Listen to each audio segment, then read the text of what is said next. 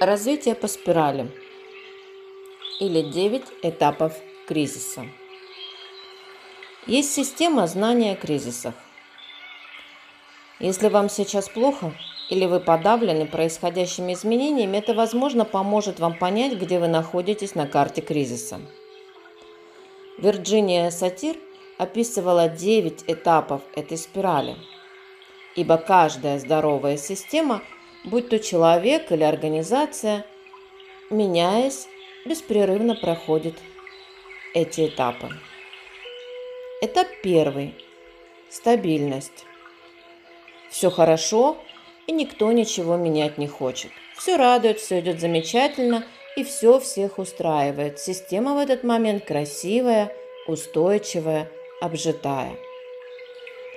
Этап второй – новый элемент или ухудшение.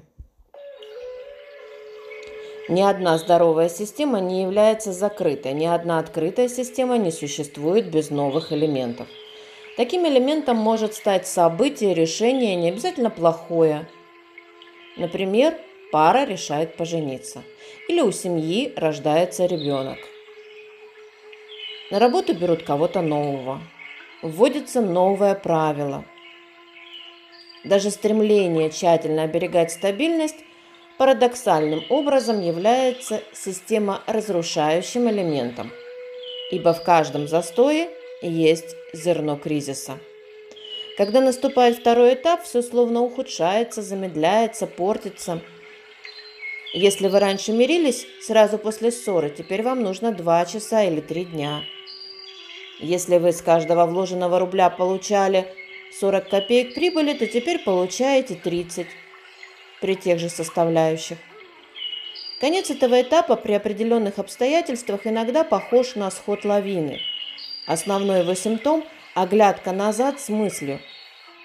Как раньше все было хорошо? Как все вернуть? Возможно ли это?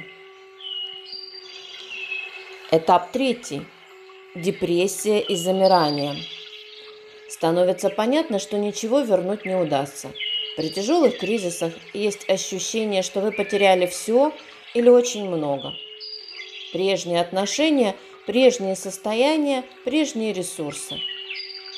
Основной симптом этого состояния – поза эмбриона по утрам, когда вы не в силах распрямиться и разогнуться. Вам хочется сжаться в комочек и не вставать. Это депрессивное состояние, однако очень важно дать себе время на то, чтобы прожить этот этап. Этап четвертый – надежда. Если так, как раньше, уже не будет, и мне нечего терять, то, может быть, попробовать что-то сделать, чтобы стало лучше. Такая мысль обычно робко приходит в голову человеку, который однажды утром понимает, что он хочет жить дальше. Просто дышать, смотреть в окно, жить. Что-то делать, что-то менять. Может быть, я еще смогу быть счастливым, думает он. На этом этапе обращаются за помощью к специалистам. Этап пятый. Новые смыслы. Это самый интересный, коварный и соблазнительный этап. Здесь появляются силы, новые люди. Но самое главное, здесь появляются вопросы к себе и к миру. От чего мне хорошо, а от чего плохо – какой я теперь? Что для меня важно и ценно? Кто вокруг меня и кого я хочу видеть вокруг себя? Часто полностью меняется круг общения, правила жизни. Появляется либо новое хобби, либо новая работа, либо новое партнерство, либо новый образ себя. Человек за поем выбирает новое. Ему на голову валятся ответы на вопросы. Это этап знаков и символов, которые легко, легко читаются и помогают двигаться дальше. Коварство этого этапа заключается в том, что наша жизнь кажется снова осмысленной, счастливой, хоть и трудной. И есть большой соблазн так и остаться в нем навсегда. Тот, кто всю жизнь ищет новые смыслы, находя себе все новых и новых гуру, новые учения – и при этом в его жизни нет новых событий. Возможно, застрял на этом этапе. Ибо следующий пугает – Этап шестой – зона практики. Это действительно самый опасный и пугающий этап кризиса. Все, что вы узнали и наработали, должно воплощаться в жизнь.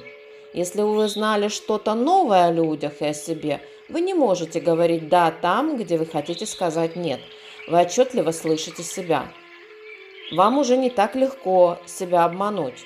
И все это не гарантирует того, что новые знания вы начнете воплощать в жизнь. Ведь это риск. Каждый пятый не рискует, так и оставшись на предыдущих этапах. Пробовать новое, реагировать по-другому, перестать делать так, как привык, делать по-другому, даже если кажется, что это провал. Вот задача этого этапа. Здесь на дыбы встают все ваши психологические защиты. Они оберегают нас не только от боли, но и от развития тоже. На этом этапе взлетает тревога и хочется спрятаться под одеяло. Но какой же восторг там, где пробуешь новое, и у тебя получается. Это что-то совершенно восхитительное, позволять себе получить новый опыт. Это единственное средство меняться по-настоящему. Этап седьмой. Опыт нас действительно меняет – Другое состояние, другое ощущение, другое взаимодействие. На этом этапе мы с упоением пробуем делать все совсем по-другому. Этап восьмой – интеграция. Здесь мы оборачиваемся и говорим «Ого, какой путь я прошел!»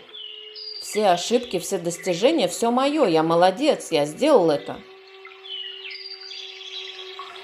Этап девятый – стабильность. То же самое, что и первый этап.